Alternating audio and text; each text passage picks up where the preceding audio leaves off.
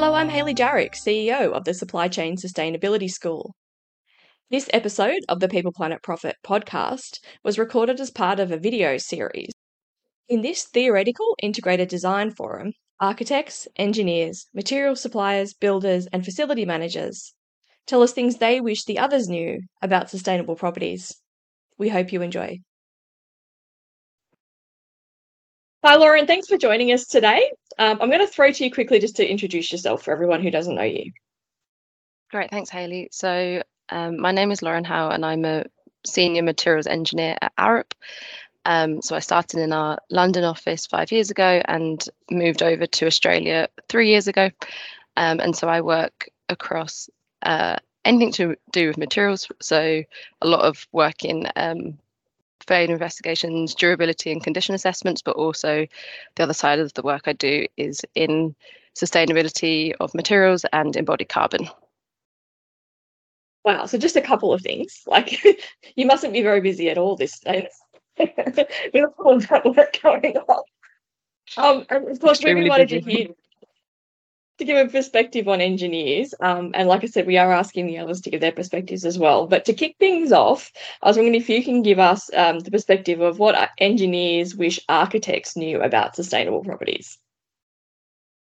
Great. So um, I'll start with a simple one. So firstly, for architects, um, if we're looking at structures, we and if we're looking at wanting to build less, then we need to um, increase structural efficiency, which gen- generally means reducing the spans, which in turn will mean more columns. So um, yeah, as an architect, understanding that actually increasing the number of columns will often reduce the carbon impact to a point. And then moving over to facades, um, obviously having a high glazing percentage in your facade is important for natural light and connection to outside. There's many studies that show the importance, especially in the workplace, for that. However, um, high glazing percentage increases the facade gain significantly, which have the, which are the majority of the mechanical loads on our heating and cooling systems.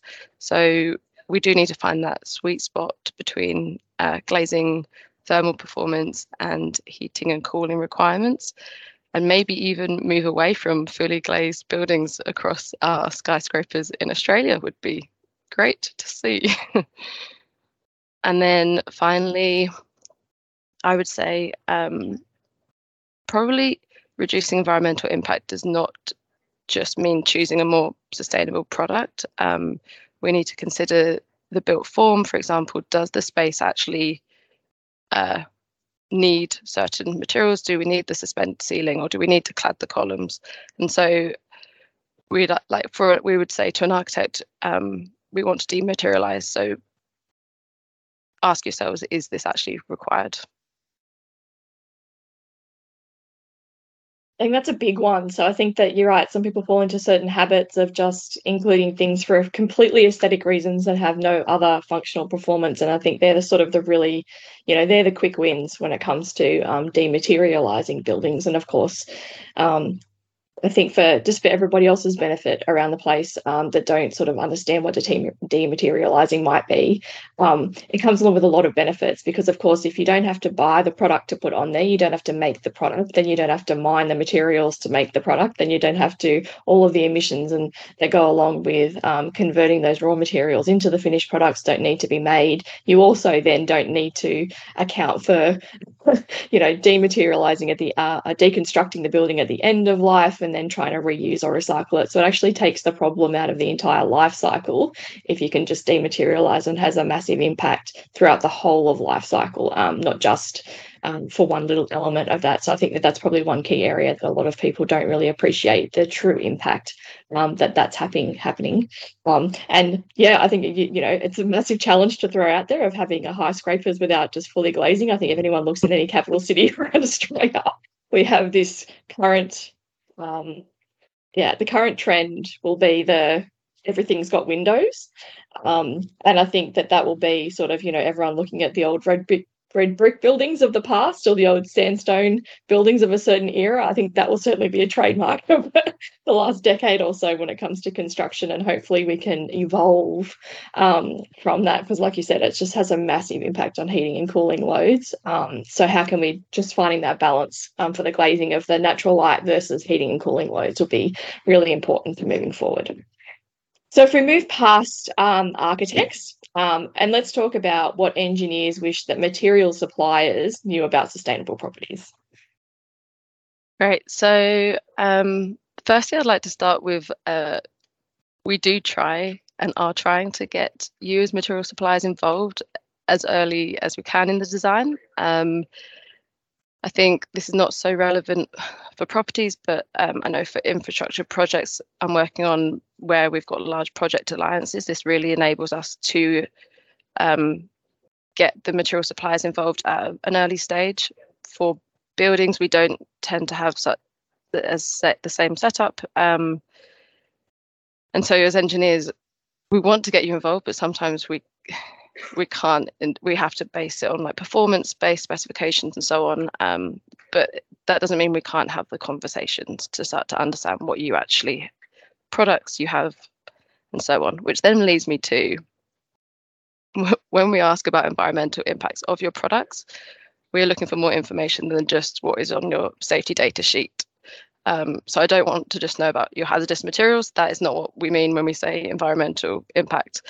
So as designers and engineers, we are looking for uh, transparency in the building products that you're provided. So we want to quickly understand the way that we can quickly understand um, the mechanical properties and application requirements from your product data sheets. We also want to understand where your product is coming from, how it's been made, if it contains, um, well, yeah, what it contains, and if there's any, for example, red list chemicals or materials, and for, especially for um, when we start to move into looking at indoor air quality, we need to understand things like volatile organic compounds, V O Cs, and formaldehydes. And then taking that on to actually the end of life aspect, if your product can't be traced to know what it contains, then it may likely end up in landfill. Um, so from your point of view, we want to see new and novel ways that products can be tracked, um, such as material passports. I think that that's key too. So having those stewardship schemes in, not just assuming that they're going to dump it on you and it's now your problem to deal with until you dump it on somebody else. That whole um, relationship between the supply chain is definitely changing. Um, and there's, like you said, that transparency is going both ways, right? So you kind of, everybody wants to see what's happening up and down the entire supply chain. Um, and certainly those relationships between um, that vertical stream are, are getting more and more transparent as people are working together. Um, so I think that, yeah, call out to anyone looking to make a product that goes into um, anything that goes towards a building, whether it's in structurally or just even in the interior um, fit out and design. Um, if you don't know where all of your raw materials come from, you need to find out. Um, and if you don't know exactly what impacts you're having during your manufacturing and also what you're then passing on to people who are inhabiting those buildings, you need to find out, and it will be a ticket to the game, right? Like like you said, like, you know, you if you don't, you're not going to put something in your buildings that you, um, you design and engineer if it's just you don't know what's there anymore. It's like gone are the days when you can sort of put them in there and cross your fingers and hope. Um, so the the emphasis is is being put on material suppliers to know that and having that responsibility for the chain of custody right the way through. Um, as, especially as people become more circular, you know, you're right. You want to be able to reuse things as they move forward. You can't reuse them if you don't have that sort of transparency there. You can't recycle them if um, people have transformed them in a way that means they can't be recycled. And not just theoretically, but there has to actually be a process in place that can actually be recycled if you want to claim recyclability. So I think you're right. There's a there's a lot happening in the space of material suppliers, and I think you call out a few really key things there.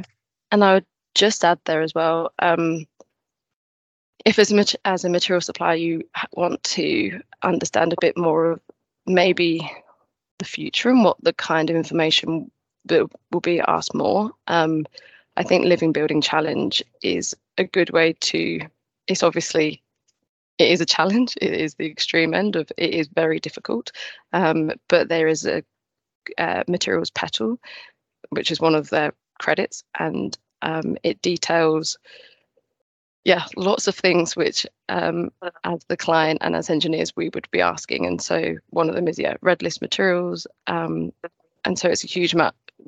It is a huge ask of things which often material suppliers are not prepared to share. But I think it gives a good uh, background as to the kind of things that people want to start to know. Um, and I know companies like Google in, I know there was a project in the U K where they wanted to know everything that was in every product coming into their new building. So companies are moving towards that. Big, com- yeah, big companies. Thank you. All right, so let's let's talk about builders. So uh, what are things that engineers wish that builders knew about sustainable properties? Okay, um, so from a materials engineer perspective, I would say um, quality and hence the durability of work is actually one of the most sustainable things that you can do. Um, so too often I inspect assets that are degrading or failing far sooner than their predicted service life due to shortcuts usually undertaken by the industry due to uh, trying to balance budget and time constraints. And so simply put, I would say, um, yeah, we're looking for quality in construction and application of appropriate quality control procedures.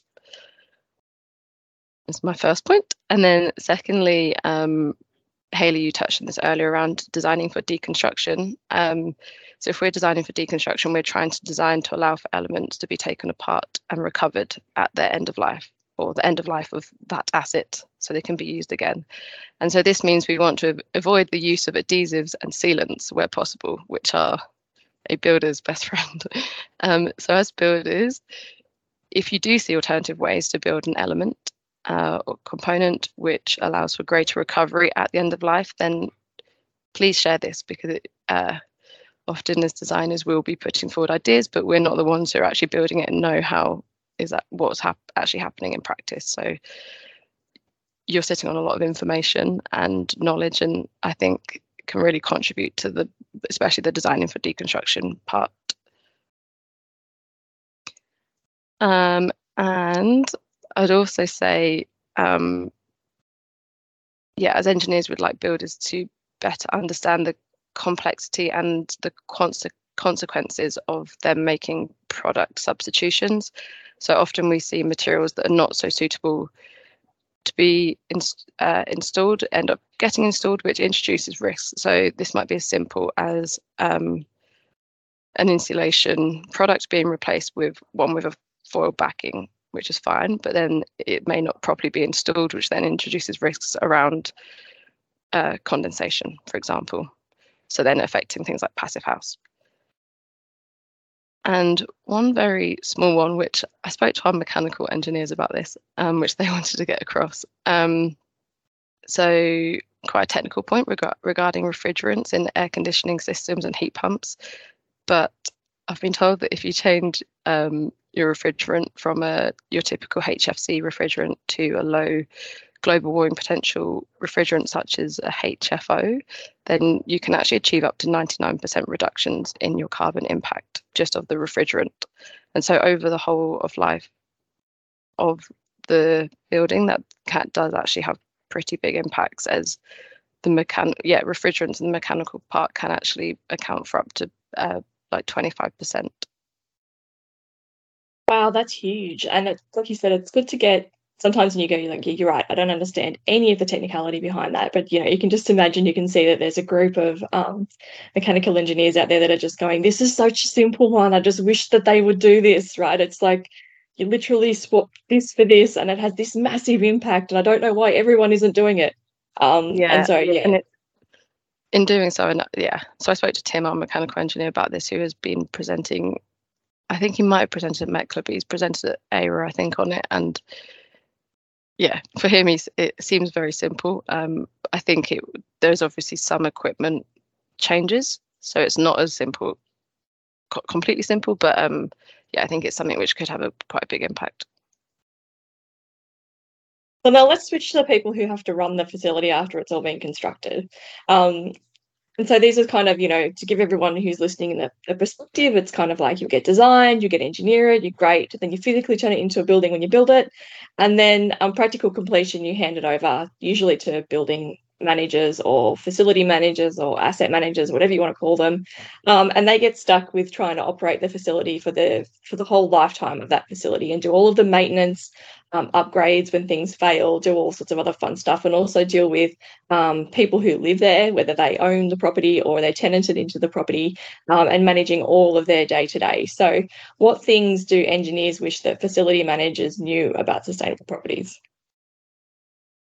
Um, so I'd say the first thing is uh, to understand, it would be great to understand the full uh, building system, which then enables you to actually tackle the low-hanging fruit in relation to, uh, say, energy efficiency. So a tool like the Passive House planning package enables you to actually holistically look at your whole building and identify efficiencies that can be made. So, for example, you may um, have a plan to replace all the L E D lights. Oh, no, to install L E D lights or replace all the current light bulbs, um, not knowing that actually in your building the roof does not is not properly insulated, and actually you may receive you could get greater gains in uh, doing that. So yeah, I'd say firstly just looking at the building holistically from an energy perspective, um, and then also implementing effective asset management systems, um, which many will have, but Um, I work all the time with many facilities managers when I'm doing facade inspections, and I'd say generally there can be a lack of uh, historic data. Um, so yeah, just having logs and data around what the elements actually are in your building and when it was built, and um, what has been maintained and the type of stuff that's been done already, um, as this would enable us to enhance the durability of the assets and minimise need for large-scale remediation works over the design life. Yeah, I think that they're key ones. I think that this, it's it's funny talking, like, because I've, at the moment, I'm the only one who's been privy to everybody else's conversations in this whole spectrum. But I think really sort of sharing that data and information up and down the stream is really pivotal to this, right? So um, facility managers sometimes don't get that handover and they really want that data. Um, but then you said it's right. It's, and then, okay, that's something they want of somebody else. But in the same time, they need to be managing and having those asset management logs, um, doing the maintenance on the buildings when they're required to be done, or at least documenting when they haven't been done so that you can understand exactly what's happening and, and maintaining those, um, and to be able to, to be able to just, you know, whatever that may be. And of course, facility management is such a broad field, right? Like, you know, managing in an industry warehouse, Um, to, compared to a um, like a residential apartment block compared to an office block, all have very different challenges, um, and very different systems and, and things that need to occur in those. Um, and as engineers, of course, you're very privy to that, because it's like how people use a building plays a massive part in terms of doing all of the assessments on um, durability and when you have to heat and cool them, and um, the energy efficiency impacts of using those facades in different places. So um, it's really interesting to hear that that your perspective on that, of just calling it out and seeing what they can do, because I think that's a key one as well. So thanks yeah. very much for bringing that up. And that's that. I think it's um yeah we just need to move to like a data-driven approach and become a lot more savvy with um just yeah flows of data through the project life cycle, um yeah and there are lots of tools to enable, like we can move away from spreadsheets, we can start to have nice dashboards to quickly be able to actually see um everything and pull up the required documents as it's required. Um yeah it's exciting. There's a lot of a lot that can a lot to come in the future with, especially in the facilities management space. Yeah, digital is so exciting across the board, like even just through the whole through the whole system, and we could completely nerd out on all the digital enhancements that are making everybody's life easier, from, you know, building integrated management design and L C A design included in all of that, all the way through to the passports and digital systems that are emerging to try and track, and um, not to mention all of the blockchain requirements on tracking materials data to ensure we really know where all of that stuff comes from. So the digital space is really exciting um, and sort of going to be key to maintaining that transparency and improving the efficiency of all of these areas. So yeah, we can, I'll completely nerd out on that at another time. But thank you so much for joining us today, Lauren. Your insights have been really amazing. Thank you, Hayley. Excellent. And to everybody else, thanks for joining us um, today, and I'll catch you next time. Bye.